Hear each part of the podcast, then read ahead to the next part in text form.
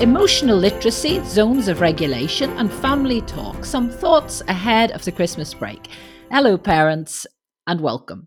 I just thought I'd put down a few thoughts ahead of the Christmas break around the whole area of sort of emotional literacy, oracy, and really thinking about the opportunity that we have with our children over the break when we're spending lots of time with them. And really, I was thinking about how optimal that can be and thinking about all of the material that we've reviewed over the past year and tooled up around the area of emotional literacy and sort of collating that and thinking it through and putting down a sort of key tips really that I wanted to convey to parents in this particular area. If you're a regular Tooled Up user, you'll know we've recently interviewed big heavyweights in this area like Professor Mark Brackett at Yale, author of Permission to Feel. We've also previously done webinars with the clinical psychologist Dr. Anna Colton on mm-hmm. things like managing children's anger.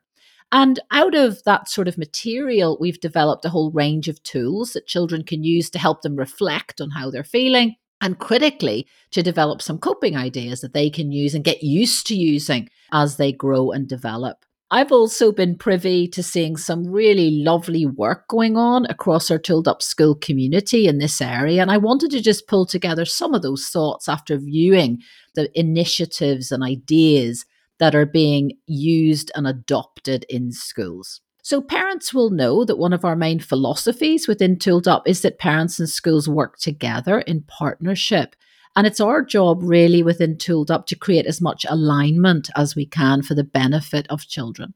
So, I thought it was a good idea to think sort of ahead of the holiday season when we will be spending that extra time with our children just to develop some little goals in terms of emotional literacy and to really think about the importance in general of what is called family talk oracy and its relationship to children's mental health and well-being.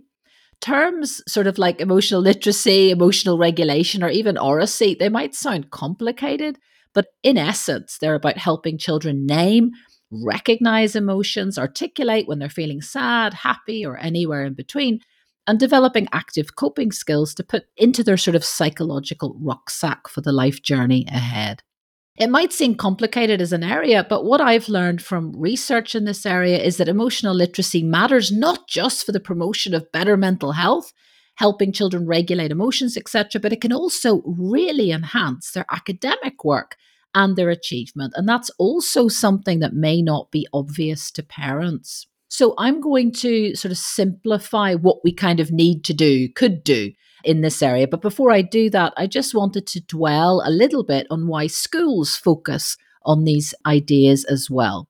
Often schools focus on things like emotional literacy because teachers know that a child's thoughts and feelings can impact on their behavior, their learning in the classroom.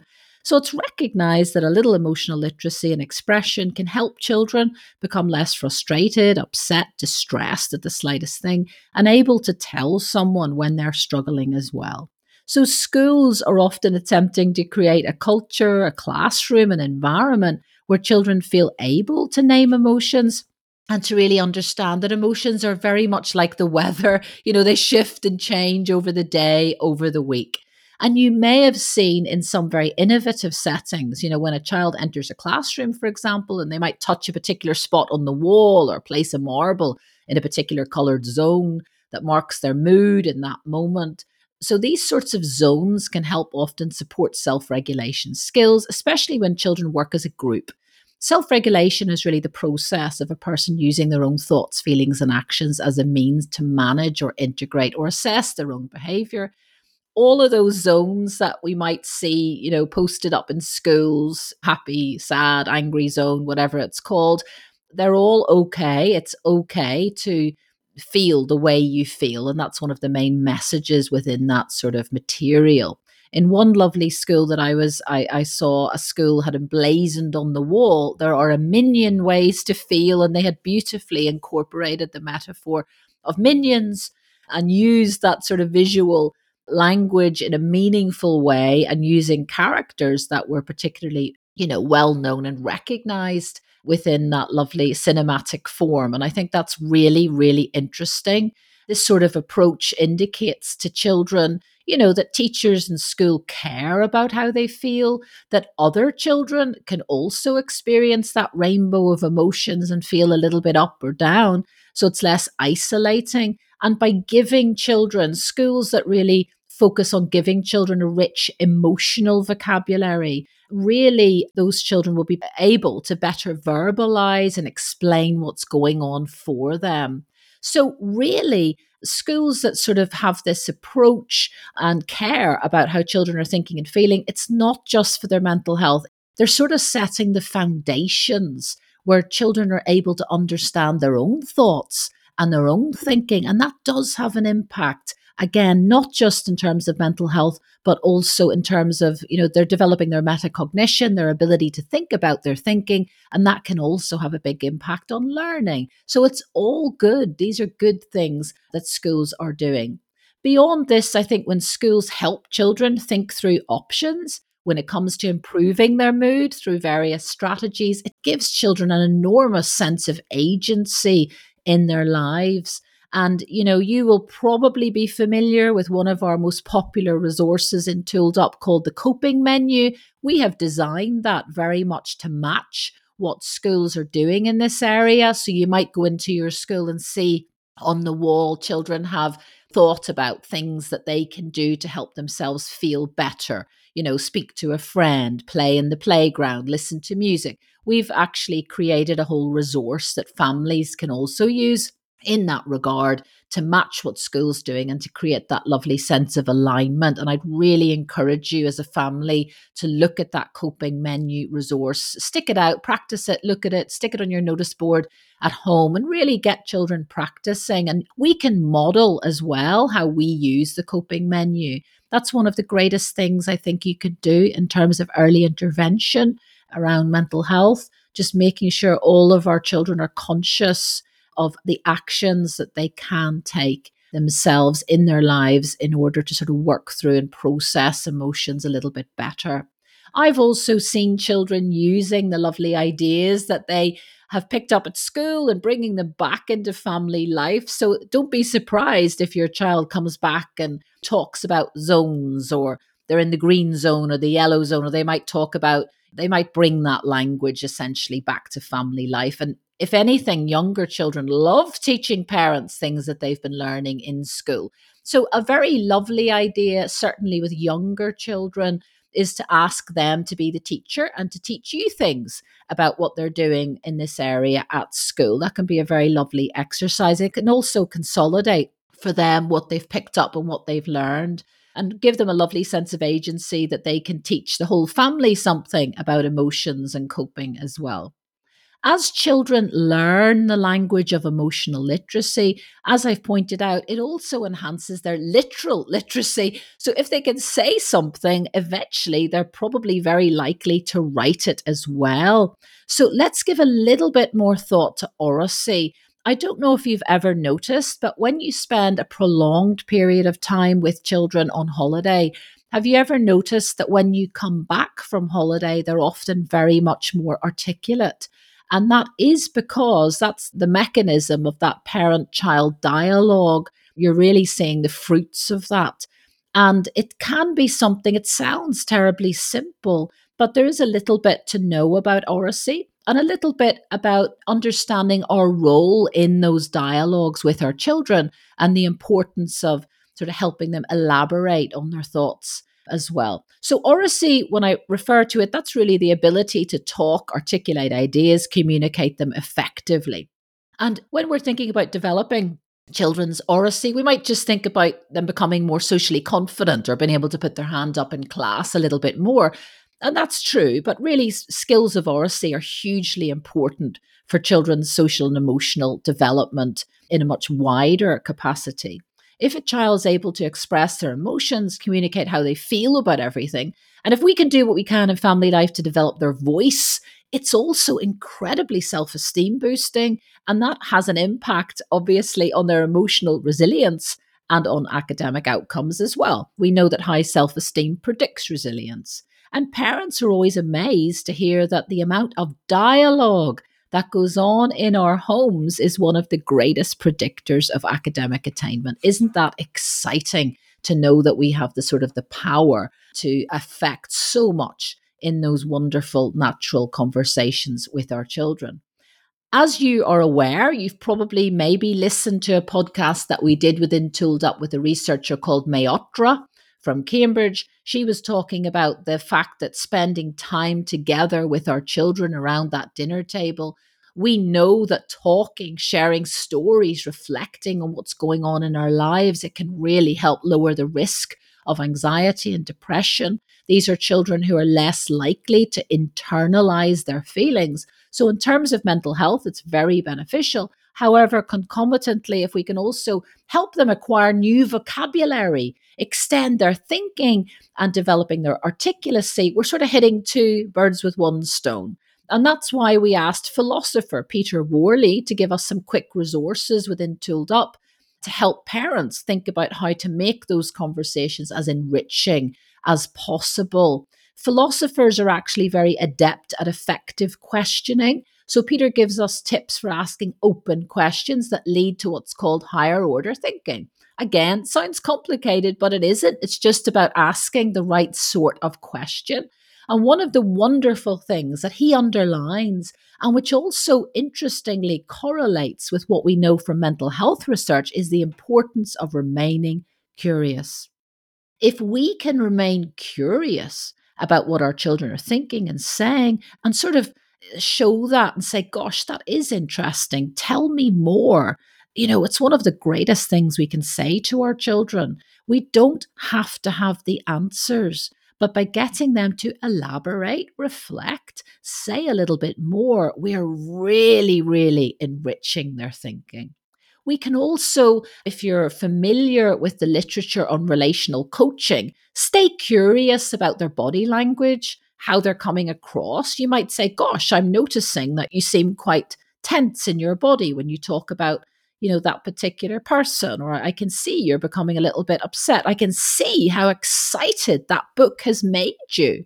So just noticing those things and helping them think about the language that they use to convey their feelings. So they might say they're devastated that they have PE tomorrow.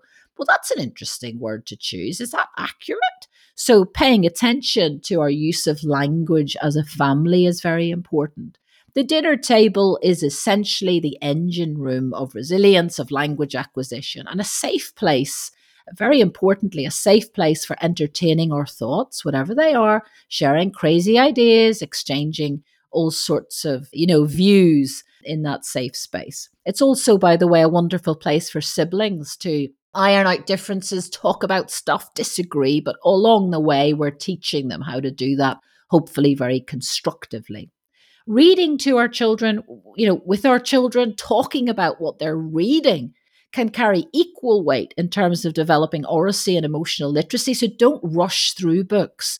Take time, pay attention not just to stories, but also to the language used, the emotional life of the characters, how they might be feeling. Has your child ever felt like that? What zone is that character in? You can hear we're both developing literacy skills and their empathy as we put ourselves in another person's shoes. If we come across metaphors, you might take time to dwell on those, collate examples of metaphors that convey emotion. So you might read, you know, that the character, a red mist descended as they became angrier and angrier. And you might just stop and say, gosh, that's an interesting metaphor. Can we think of other ways to describe anger? By the way, we have a lovely resource on that as well called Describing Anger in Tooled Up. Language can be therefore integral to emotional expression, and it's really good to recognize that and to nurture that within family life.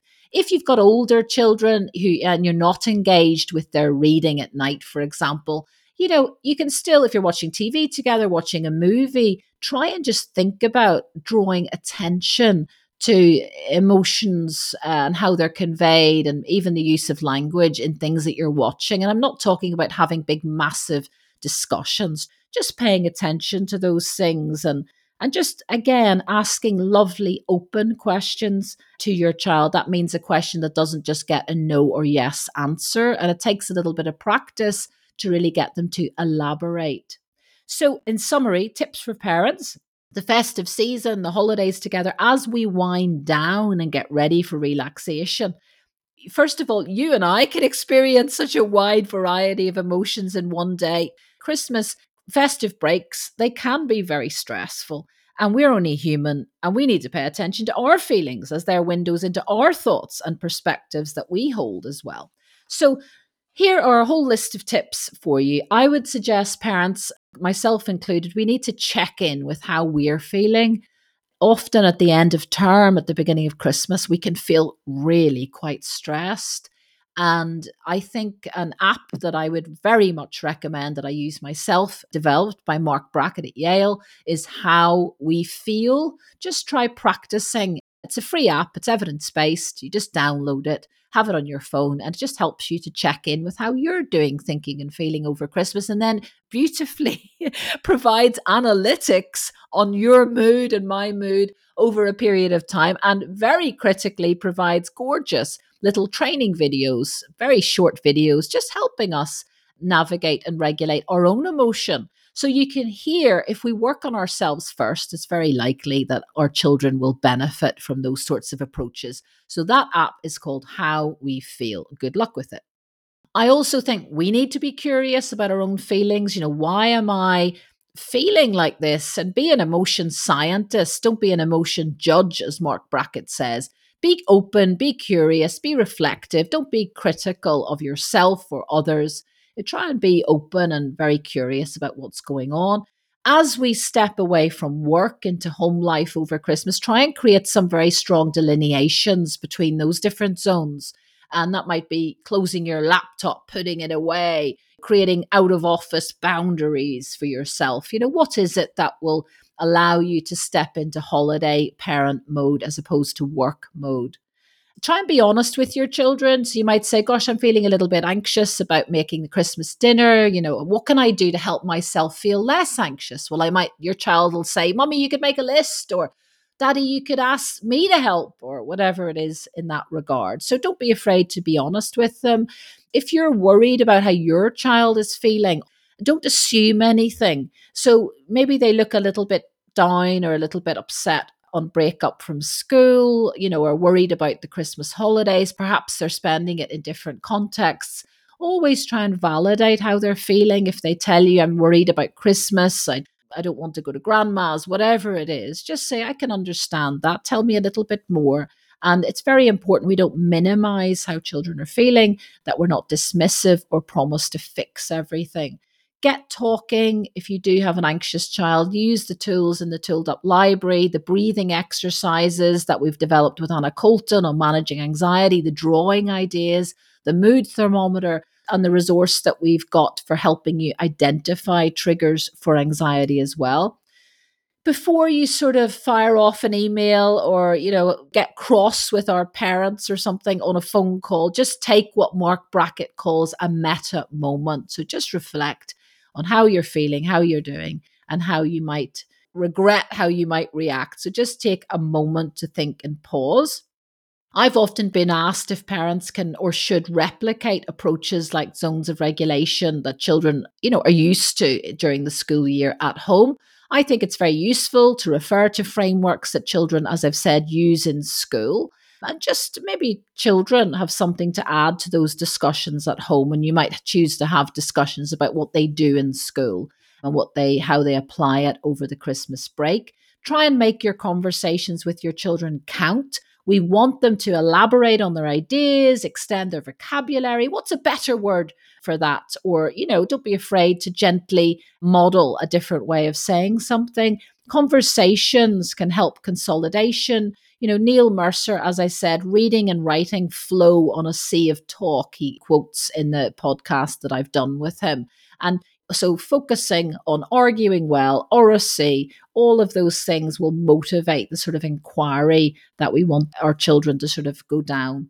Also, I think that for younger children over the holidays, But things like laughter, play, adventurous play, all of these things can help children regulate emotions. So try and spend some time in the playground. Younger children also enjoy drawing, imaginative play, puppetry, painting, dance. All of these things are lovely avenues for expressing emotion. And during the year, we may not have a lot of time to spend doing those things games, board games, all of those things can really help children develop emotional intelligence, literacy, winning, losing, those experiences and talking through, you know, if they storm off after a game of Monopoly. Those are all opportunities to talk to our children again about how they're feeling and just validating and teaching them in those moments about just regulating that emotion as much as possible. We've all witnessed the World Cup I've been watching it and thinking, wow, there are live lessons in emotional literacy. We've seen, you know, Messi cry, we've seen Ronaldo sobbing, we've seen the reaction of tears when we're disappointed. And that's a good thing. It's good for our children to see that that people can be vulnerable, even adults, even world footballers. And vulnerability is really the gateway to courage, to learning, and to resilience.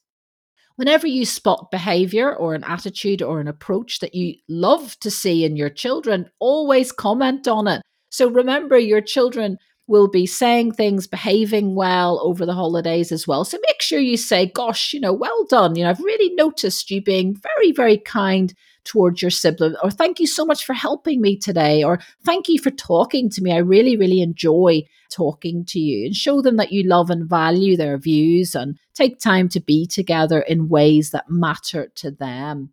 Lastly, over Christmas, it's very normal for sleep patterns and routines to go out the window. Just a little word of caution less sleep, sleep deprivation, all of those things can contribute to poorer emotional regulation sometimes to heightened anxiety, agitation, and can even affect memory, concentration, and mood. So maybe, just maybe, think about maintaining and sustaining good sleep routines over the festive period. Maybe not Christmas Eve for those of us waiting for Santa, but try and make sure we enjoy the time with our children in ways that feel mood enhancing and genuinely good for everyone's mental health and well being. On that note, I wish you all a relaxing, happy Christmas and a lovely break. And I hope to see you all and speak to you within Tooled Up in 2023. Bye bye.